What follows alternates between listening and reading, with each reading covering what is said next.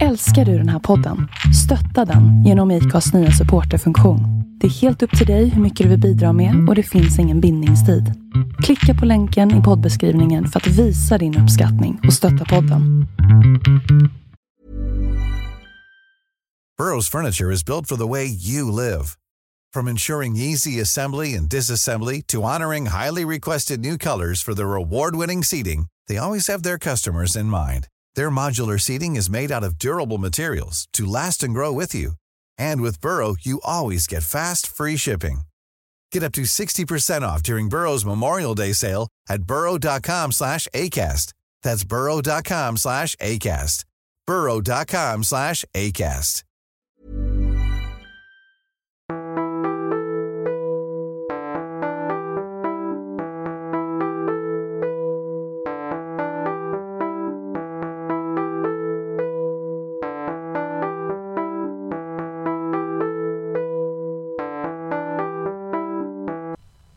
Hej Peder! Hallå där Olof, hur mår du idag? Jo men eh, jag skulle säga okej. Okay. Jag eh, normalt sett hade väl sagt att jag har en vanlig höstförkylning men i dessa coronatider så blir man ju lite misstänksam mot allt som innebär hosta och lite allmän hängighet. Mm. Men eh, ja, vi får se vad det lider. Men nu ja, mår jag ju prima som får prata med dig här. Ja, såklart. Vi hintade lite grann i förra avsnittet om att det var, då var det ju riktigt tråkigt väder och vi pratade en massa god julmat och jul och eh, traditioner och annat. Men att vi behöver ha någonting att se fram emot när den här pandemin har lagt sig.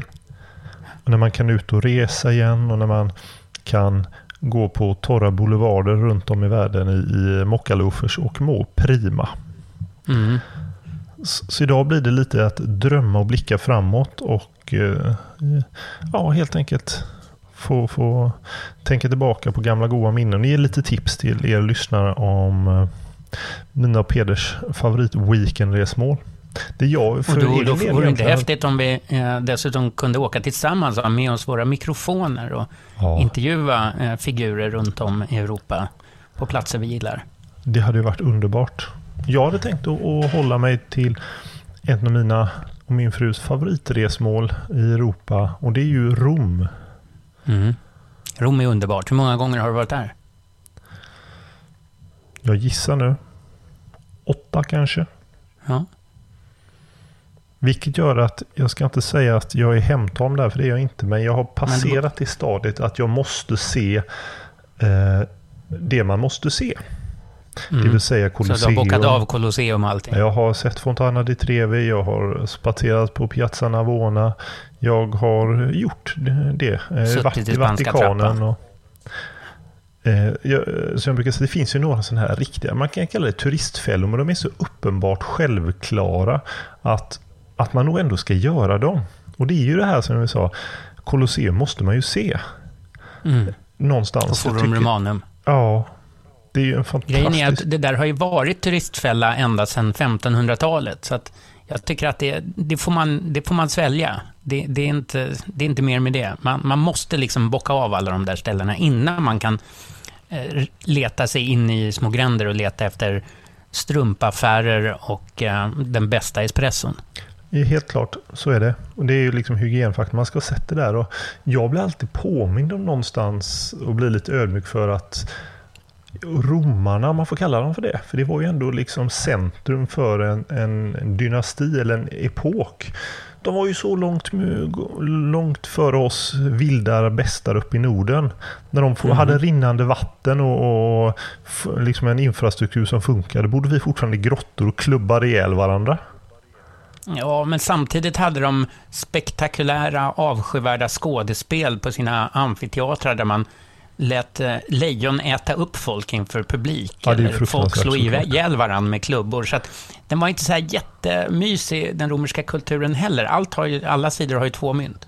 Mm. Ja, det är sant. Jag tänkte nu mer på det här att de hade kommit så otroligt långt med stadsbyggnad och teknikaliteter mm. som vi inte var i närheten av. Sen de andra bitarna såklart, det var ju ingen, ingen, inget att Nej, men Jag har alltid varit en stor beundrare av både Rom och romarna. Men sen när man penetrerar ämnet lite djupare. Så Jag menar när Augustus, den är, liksom, som jag alltid tyckte var en fantastisk kille, jag menar hur kom han till makten? Jo, genom att mörda alla, all politisk op opposition. De blev mördade i sina hem. Ja, då blev det ju ganska enkelt att komma till makten. Mm. Det får ju liksom den där orangehåriga där borta att eh, förefalla tämligen eh, civiliserad. Högsta grad. Vad har du för relation till Rom annars? Eh, jag åkte nog till Rom första gången som tonåring. Och sen har jag återkommit gång på gång eh, och eh, alltid fantiserat om att jag skulle köpa en liten, liten lägenhet. Kanske på Piazza di Pantio, där framför Pantheon. Mm. Det, det, är en bra liten snutt av Rom jag gillar. Ehm, jag skulle absolut kunna tänka mig att bo i Rom faktiskt. Jag håller med. Klimatet känns väldigt sympatiskt. Det blir mm. sensationellt varmt på sommarmånaderna, det ska man väl säga. Men mm. vintern är liksom ändå, den är inte varm, men den är behaglig. Mm, absolut. Och jag har några sådana där städer jag faktiskt skulle kunna tänka mig att bo i. Nu bor jag ju på Bonnavischan. Så stad blir ju liksom någonting som mer är nästan en surrealistisk tanke att man kan bo i. Men eh, Konstantinopel, alltså Istanbul, eh, den andra av eh, det romerska imperiets huvudstäder, det är också en stad jag skulle kunna tänka mig att bo i. Eh, det var ju liksom Roma Nova, som det hette, det nya Rom, eh, på 400-talet när man hade flyttat liksom hela eländet. Mm. Ehm, så att Rom eller Istanbul, det är två städer jag verkligen skulle kunna tänka mig att bo i. Jag har ju några sådana också. Alla som någonsin har lyssnat eller träffat, lyssnat på mig eller träffat mig vet ju om att London är min andra hemstad. Så självklart, där, där kommer jag nog bo någon dag igen. Mm. Om än kanske inte så länge, men någon gång. Det är ju mitt andra hem. Men det finns andra städer som jag... En, en bubblare här är ju Trier i Tyskland. Mm. Fantastisk studentstad mitt i närheten till det bästa av Europa.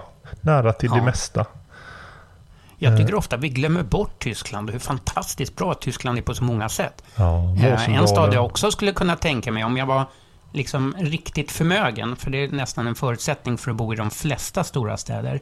Nu kommer eh, Schweiz. Men, nej, München. München, aha. Alltså München är helt fantastiskt.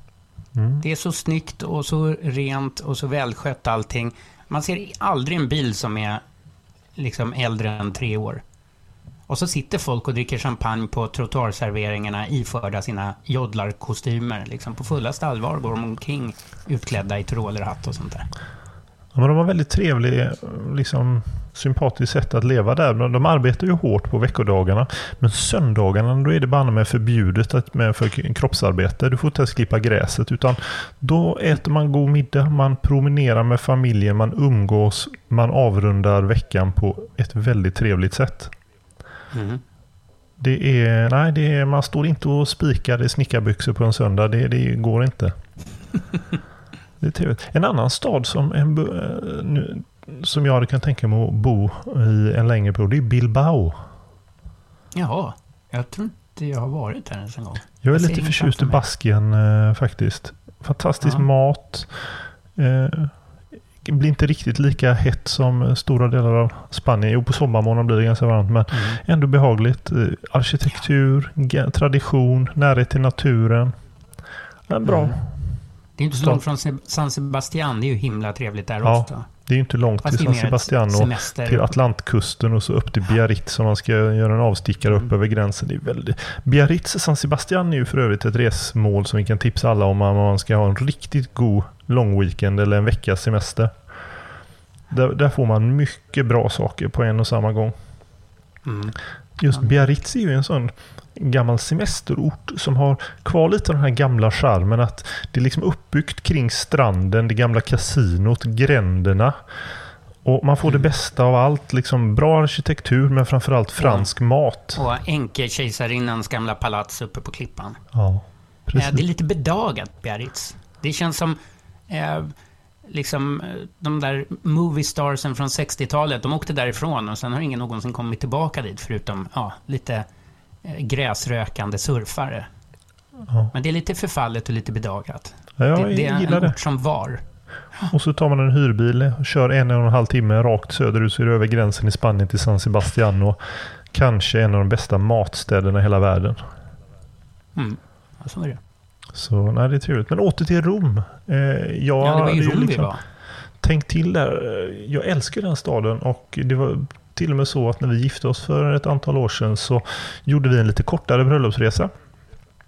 Det, och var borta en knapp vecka och flög till Rom och utgick därifrån. För att sen åka en bit längs kusten och bo på några av de flådigaste, finaste hotellen vi har bott på någonsin. En bit norrut på den italienska kusten. Eh, men vi bodde även i Rom och unnade oss en riktigt, riktigt god eh, förkortad smekmånad där. Det var synnerligen trevligt. Eh, och då konstaterar man att det finns ju så... Då hade vi redan gjort alla de här turistgrejerna så vi behövde inte springa och titta på saker som vi redan hade sett. Utan hade det bara gått var i Rom, promenerade, eh, försökte ta oss till restauranger dit romarna själva går och äter. Mm. Eh, och upptäcka lite nya saker. Så det var, det var en god resa. Men jag har en ganska rolig historia från en av våra resor till Rom för några år sedan när jag hade läst på lite grann och hade hittat en eh, restaurang som jag fått tips om. Eh, och den låg i, nu är jag så dålig på italienska och någon kommer opponera sig mot mitt uttal men Vet du, det där funderade jag på. Parlerar du linguat? eh, Nej. nej. No. håller dig till engelska. Italienarna är ju förbluffande dåliga på detta språk. Ja, men man kommer, de vill i alla fall till skillnad från fransmännen, de vill försöka. Ja, jo. Men om man tar sig till västra sidan Tibern, den Italiens största flod som klyver staden, eh, och till det område som typ heter Trastevere eller Trastevere, så är det, i alla fall historiskt sett så att det har varit många romare och italienare som själva går ut och äter där på kvällarna, vilket gör att det blir lite Ja. mer genuint. Problemet är att nu har det stått så mycket om det de senaste åren så att det har ju blivit turistiskt där också eftersom alla vill gå dit. Så då måste man röra sig ännu längre västerut och ta en rejäl eh, långpromenad eller taxiresa för att komma till Trattorio där de själva sitter. Mm. Men då hade vi som sagt, det här var för en 7-8 år sedan innan det blev så exploaterat, hittat en restaurang där vi ville äta. Och vi är tidiga till middagen, till skillnad från italienare, så vi hade inte bokat bord utan vi gick bara dit. Till en diskret liten gallerdörr med, med hängväxter eh, över. Och gick in. Och jag kan säga att de hade kanske tio bord där inne. Och det satt, det var ett bord som var taget. Och på lite knackig engelska så, så, så förklarade han att tyvärr det är fullt. Tänkte, klockan var typ kvart över sju. Jag vet att italienare äter inte middag kvart över sju. Nej. Men det satt ett par åt och de hade väl antagligen mycket bokningar tänkte jag. Så att okej, vi gick därifrån. Gick tillbaka nästa kväll också. Typ halv åtta. Samma sak, två bord tagna, åtta lediga. Nej, tyvärr det är fullt. Jag tänkte vilken nedrans osis vi har. Så att jag sa det sen när vi kom till hotellet att "Nej, jag lyckas inte få bord där vi vill äta. Eh, kan inte ni mm, ringa liksom bara eh, boka? Eh, För att jag får, får, lyckas inte. Så ringde tjejen där i kassan eller i receptionen. Och ja visst, ni har det imorgon då lördag klockan eh, åtta. Toppen, vi gick dit igen. Jag presenterar mig tredje kvällen i rad varpå han säger att det är fullt. och jag så sa ja fast vi har bokat. Och då ser man att man blir lätt besvärad sådär. ja, och namn då liksom. Ja, då hade vi det. Ja, okej då. då. Då fick du ju mot liksom lite frust och stön ett bord, för vi hade ju bokat. Och jag förstod sen i efterhand att de vill inte ha dit eh, annat än italienare. De vill inte Nej. bli ett turistställe. Men sen när vi väl Nej. satte oss ner så bjöd han på ett glas eh, eh, mousserande. Mm. Och sen åt vi en fantastisk middag som var supertrevlig. Och de var väldigt trevliga med servicen och hjälpen och maten var grym. Men Ja. just det där, nej, vi skulle bara inte in där. Ja. Det är lite snobbigt. ja, men typiskt romerskt. Ja. Vad är annars typiskt romerskt tänker jag? Den rustika pizzan är ju rätt romersk. Mm, frukosten. Eh, Jag måste berätta om min favoritfrukost. En av mina bästisar bodde länge i Rom. Och så... Eh, han eh, äter aldrig hemma, eller då när han bodde där. Och så sa han, ja, nu ska vi åka till mitt favoritfrukostställe. Så då eh, tog vi hans vespa, jag hoppade bak på och så knattrade vi iväg. Och så eh, blir det liksom espresso eh, och två stycken sådana där, inte franska croissanter, utan italienska eh, cornetti. Cornetti. Som är fyllda med snuskig sylt. Så att det är liksom ännu sötare. Det är sött till att börja med, men det blir ännu sötare. Och så varsin eh, espresso, men i en vidare eh, kopp. Så att man kunde få i en kula vaniljglass. Oh Jesus. Mm. Det var en nyttig och bra frukost. De där cornetto eller cornetti som heter mycket goda. De kan man få med vaniljkräm och Nutella. Mm. Eller bara någon enstaka lite perifer då med lite socker på. Men, men de är, eller sylt, så de är ju vansinnigt söta.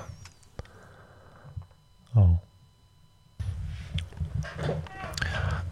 Vad mer kan man säga om Rom? Jag känner att vi har alldeles för mycket att avhandla där innan vi kan gå vidare. Mm. Har du några smultronställen? Jag har så många smultronställen. Eh, nu vet jag inte vad det heter. Eh, det, det är svårt det där med när man kan en stad så pass dåligt så att man inte riktigt kan promenera genom staden och liksom knyta ihop de olika stadsdelarna. Som jag vet att du kan i London till exempel. Det tar ju i alla fall tio visiter innan man lär sig en stad och hur man liksom sätter ihop den. Det har jag lärt mig med Paris eftersom jag varit i Paris så himla många gånger. Hur kommer jag från punkt A till punkt B? Paris är en så bra promenadstad. Rom är också en väldigt bra promenadstad. Faktum är att promenera är väl kanske det bästa man kan göra i Rom. Men att knyta ihop de olika stadsdelarna och veta vad som är vad, det tycker jag är svårt. Men det Rom- finns ju... Alltså Rom är ju den där, en stad just för de små grändernas butiker. Och särskilt om man som både du och jag gillar herrmode och stil, så kan man hitta specialbutiker för silkescarfar eller för eh, liksom strumpor eller handgjorda skor och allt det där som vi gillar. Det finns ju verkligen hur mycket som helst. Jag håller med. För att knyta an där, promenera är ju det absolut bästa sättet. Problemet är att ofta när jag har varit i Rom så har det varit väldigt varmt och avstånden är rätt stora ibland. Absolut. Eh, och en sak som jag gör då, jag har inte lärt mig kollektivtrafiken riktigt, men det absolut enklaste som vi har gjort, det är ju superturistigt men väldigt smidigt. Det är att använda de här hop-on, hop-off-bussarna Mm. som bara skjutsar runt turister mellan olika sevärdheter. För det första så kör de alla de rutterna i centrala stan där man vill och så kan man köpa en här dagspass och hoppa av och hoppa på. Och så är det Mm. den enklaste kartan i världen att förstå. Så just i Rom, så även om vi kan stan rätt hyfsat där, så brukar jag ändå använda de här hop-on, hop-off bara för att Mhm. ta mig från mellan grejer jag känner igen. Och så kan jag är gå fiffigt. därifrån. Jag kan också rekommend- rekommendera cykel. Superbra. Det, Det de kör ju lite bra. galet, så att med, med livet som insats såklart. Men på senare år har ju så mycket av Rom blivit liksom avstängda gator och mm, liksom promenadgator eftersom det är så mycket antika hus som, som liksom bryts ner av luftföroreningarna. Jag kör Sen aldrig jag mer bil där. Roms... Förlåt, vad sa du? Jag kör aldrig mer bil där. Det var med livet som insats. Jag var så Nej, nervös ja. att jag hyperventilerade nästan på slutet. Vi hade en liten hyrbil när vi körde där. Ja, och Jesus vad det går. Det är trefiligt inne i stan Ja. på sina ställen. Och folk kör på Ja, det är en fälgarna. mardrömssituation faktiskt. Så att, eh, nej, den, den är rondellerna jag är på trodde jag skulle få hjärtslag. Mm. Och det är lite som i Paris, om man kommer in i den inre filen på en rondell, då kommer man aldrig ut. Man kan liksom köra varv efter varv. Så. Men när du nämnde butiker där, är det några speciella du tänker på då? Förutom den vi avhandlat på sockavsnittet, den lilla strumpbutiken som ekiperar påven med hela eh, klädseln. Det vill säga I, min bransch... Gammarelli. eh, Ja, nej men i min bransch, alltså, jag, jag tänker då på den lite mer exklusiva begagnade antikviteter och dylikt. Så finns det ju fantastiska grejer där. Dels finns det antikaffärer som är oerhört bra, men naturligtvis lite pricey. Men sen finns det verkstäder. De har väldigt mycket hantverk i Rom. Eh, så att det finns otroligt många, till exempel ramverkstäder ramar, men också konstruerar nya antika ramar. Och otroligt duktiga förgyllare. Och det finns det en hel hoper av i centrala Rom, i små gränder. Sen finns det en butik som är helt fantastisk, säljer prylar av sten som de tillverkar i sin egen verkstad. Alltså klassiska urnor och dekorationsdetaljer av olika sorters marmor. Av lapis lazuli och malakit och såna här exklusiva stensorter. Och de gör det så bra så att jag ser ofta eh, prylar därifrån gå på auktionshusen här i Stockholm som antika, fastän de är nygjorda. De är otroligt skickliga antikförfalskare. Och det är jättemysigt att gå omkring i de där verkstäderna och titta på allting. Man, det är bara att komma in och de blir väldigt glada om man dessutom köper något litet tjusigt. Spännande. Jag har ju mest Mm, koll Den på... typen av butiker finns det alltså drösvis av. Jag har mest koll på modebutikerna och skräddarna och sådär. eh, Eftersom det har varit det stora intresset när man har varit där. Och jag har ju en riktig favorit där. En liten accessoarbutik som heter Cruciani e eh, Bella. Som Mm. drivs av en oerhört sympatisk gentleman som heter Danilo Cruciani. Och de säljer egentligen det är två våningar. Entrébutiken är så liten så det får bara plats tre, fyra personer inne max. Mm. Eh, och de har liksom slipsar, hängslen, näsdukar, accessoarer. Ganska litet.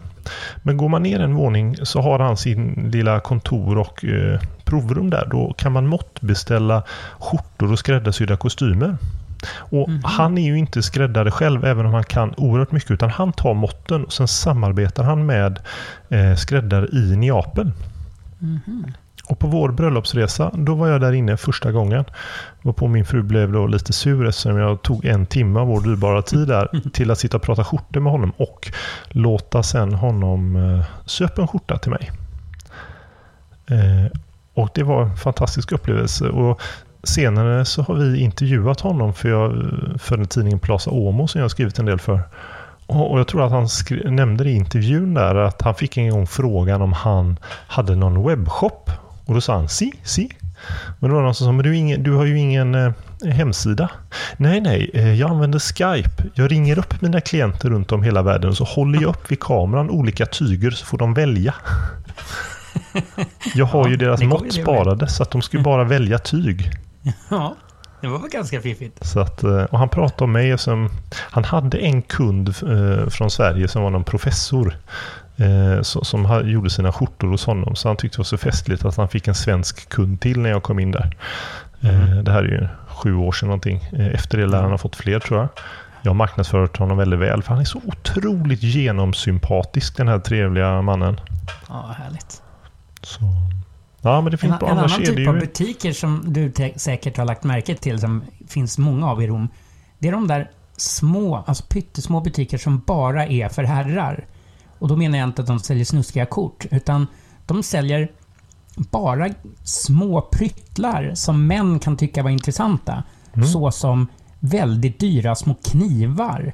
Och, och, och grejer, tändare och ja, små pluttiluttprylar. Ja, som är verkligen. svindyra och lyxiga. cigarr och cigarettillbehör, små lädervaror. Det är liksom som en Exakt. leksaksbutik för, för eh, stiliga Ja. män. Vad heter en sån butik? Du, jag vet inte. Jag heller. Jag har aldrig sett en sån butik norr om... Ska vi säga, jo, det finns i Paris likartade. Men norr därom... Det, det, är någon, det är någon grej som hör till, till det latinska, liksom. Framförallt i Italien. Jag älskar de butikerna. Jag Ofta med. kan innehavaren inte ett ord engelska heller. Nej. Och de nickar mest. Ofta har de mustasch. Ja, exakt. Ja, jag vet Ja, det är precis vad det väldigt är. underligt. Och man kan köpa väldigt dyra eh, såna grillknivar. Alltså, kronor för ett pyttelitet schatull med sex grillknivar. Du har sett dem va? Och tyckte att de var lite läckra. Det är absolut.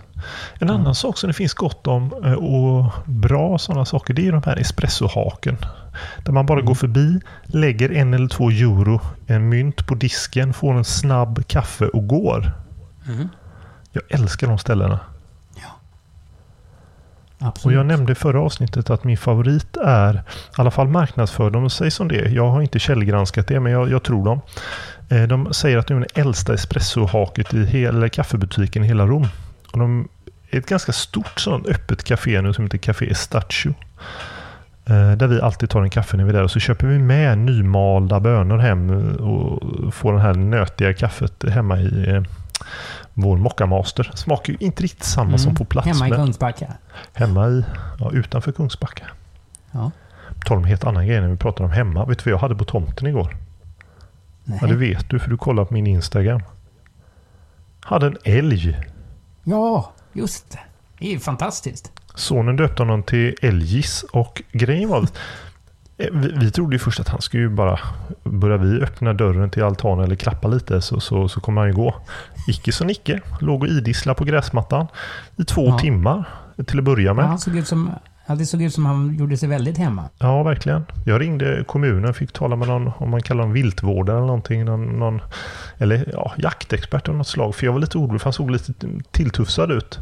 De hade stenkoll på den här. Han var ganska hemtam i våra, eh, Ja. om man säger vårt område. För de hade varit ute och kollat på den här tjuren igår då. Eh, hade lite sår på ryggen så de tror att han hade varit i slagsmål med en större tjur. Ja. Ja, men sen så försvann han en stund och så kom han tillbaka och stod och käkade på vårt äppleträd. Mankhöjen är rätt hög, så den nådde ju rätt bra upp i trädet. Där stod och åt och så ja, hämtade jag barnen på förskolan. Då var han kvar, stannade en timme, låg på gräsmattan och vilade sig. Och, Ja. ja, det var Trevligt. nästan lite surrealistiskt. Ehm, Jag var inte rädd för fem öre. apropå, apropå Rom och älgar så eh, Julius Caesar, han eh, gjorde ju det galliska fälttåget. Eh, då man erövrade det som idag är Frankrike, som romarna kallade Provincia Gallia. Och då skrev faktiskt Caesar en ganska tjock och eh, stundtals undlig bok om Frankrike. De Gallia Bella tror jag den heter. Och där beskriver han, det fanns, alltså hela mellersta Europa var ju en enorm skog. Eh, som var ogenomtränglig och farlig och fylld av mystiska väl, väsen och håriga barbarer. Så det var någonting som romarna gärna undvek. Men i denna enor, enorma eh, skogsbälte som sträckte sig alltså från västra Frankrike över hela vägen till Ungern. Alltså en enorm skog som fanns på den tiden. Eh, där fanns det här mystiska djuret som romarna var superfascinerade av. Så eh, Julius Caesar skriver om älgen i sin bok. Och han, ganska eh, snurrigt sådär, för han förstår inte riktigt vad en älg är.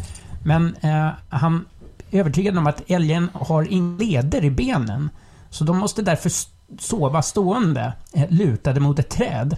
Och de germanska jägarna, för att eh, fånga en älg, så, så sågade man av i lönndom åt liksom halva trädet. Eh, liksom, man sågade, ja, förstår vad jag menar? Man, så, så att när älgen lutade sig och somnade så kom trädet så småningom att knäcka, så älgen ramlade omkull. Och då kunde man fånga honom. Så jagades älg enligt Julius Caesar. Intressant.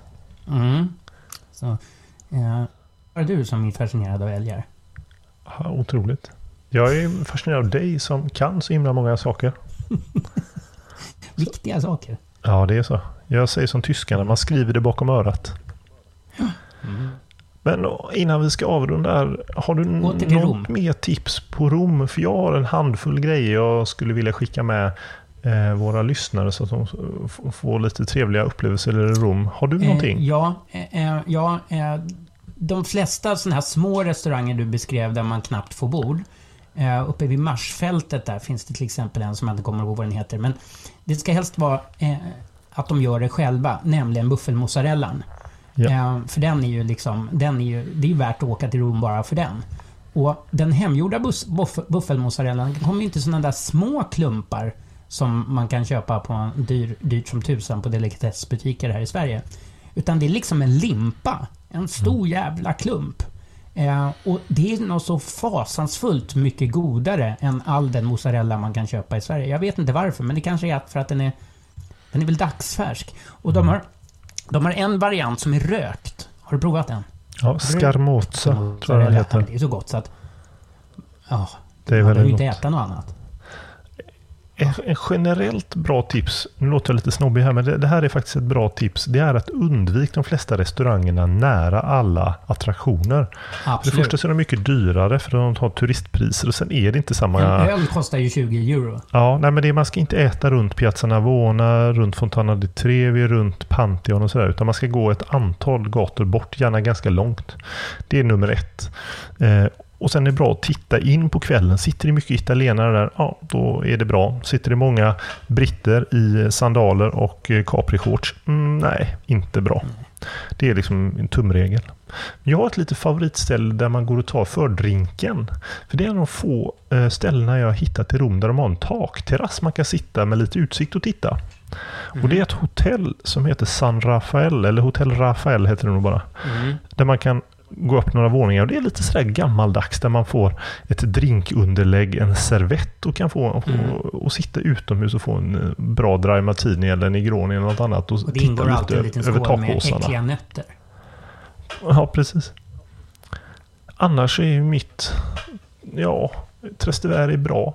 Vill man vara lite, lite ruffigare hållet så där mycket studenter finns, där maten är billig och där det finns goda, som jag gillar, mikrobryggeriöl, då ska man ju ta sig på andra sidan centralstationen en bit bortåt där. Mm. Det är lite mer hipster, eh, ja, tycker jag, ganska bra. Och lite sunkigare där, mm. borta vid stationen. Det är liksom lite ruffigare kvarter. Det är det absolut. Medan alltså, jag han reflektera lite så kom jag på att det finns faktiskt ett undantag från den här turistfällan. För det finns en trattoria, en, en restaurang ganska nära Piazza Navona som jag tror heter typ eh, Trattoria da Francesco. Så jag fick tips av just en romare en gång. Mm -hmm. Det är galet mycket turister där. Men jag har ätit en av de godaste tryffelpizzorna jag har ätit just där. Men mm -hmm. Man kände buffelmozzarella-smaken och tryffel. Två fantastiska grejer tillsammans. Mm. Det var väldigt, väldigt gott. Så att, och är man en sån livsnjutare så tycker jag, kommer man till Rom så, nu låter det här väldigt snobbigt eh, och svindyrt, men man kanske kan spara så att man kan i alla fall sova en natt på det fantastiska Hotell Hustler. Eh, alltså inte mm. Hustler, utan Hustler, H-A-S-S-L-E-R. Eh, ett fantastiskt hotell där inredningarna är överdådiga. Man kan välja på rum i art déco eller i Napoleon III eller i renässans, överdekorerat på ett italienskt lyxigt sätt, utan att vara tacky. Det är så smakfullt och så exklusivt.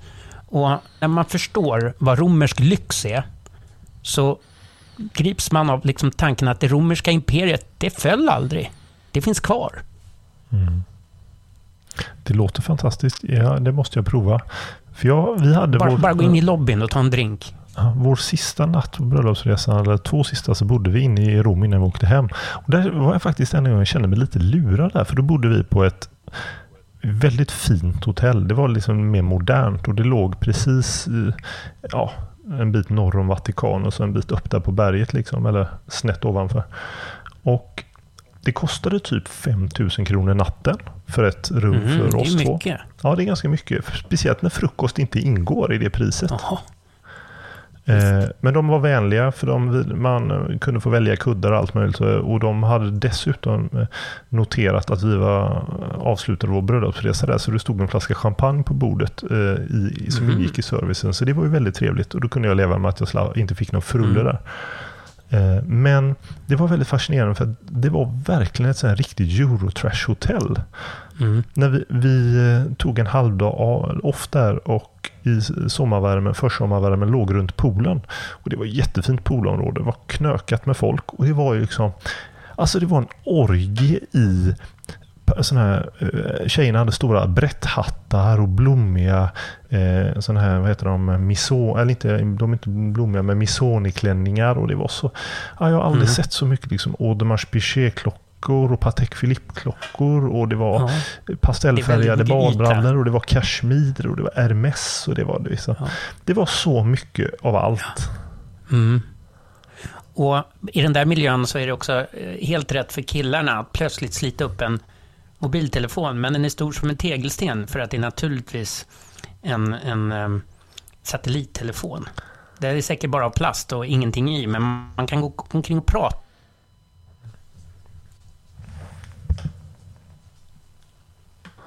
Jag tror inte att allt är sagt om Rom, för det kommer man aldrig kunna. Men jag tror ja, ändå nej. att vi har presterat någon, form, någon form av reseguide värt namnet. I alla fall några trevliga upplevelser.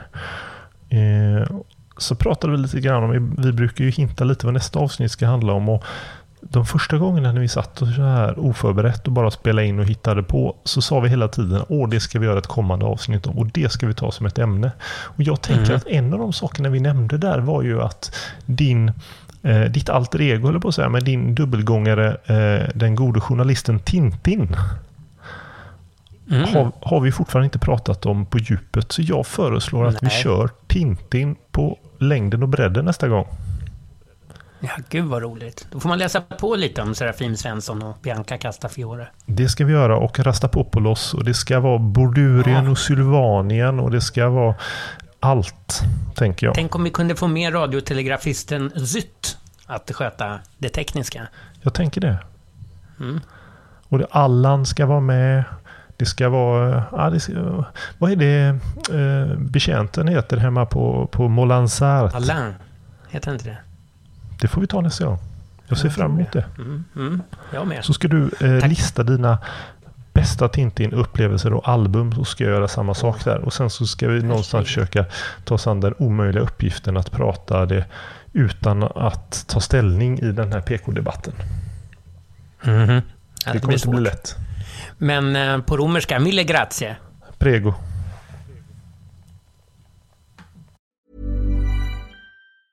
Mom deserves the best, and there's no better place to shop for Mother's Day than Whole Foods Market. They're your destination for unbeatable savings, from premium gifts to show-stopping flowers and irresistible desserts. Start by saving 33% with Prime on all body care and candles. Then get a 15-stem bunch of tulips for just $9.99 each with Prime. Round out Mom's menu with festive rosé, irresistible berry chantilly cake, and more special treats. Come celebrate Mother's Day at Whole Foods Market.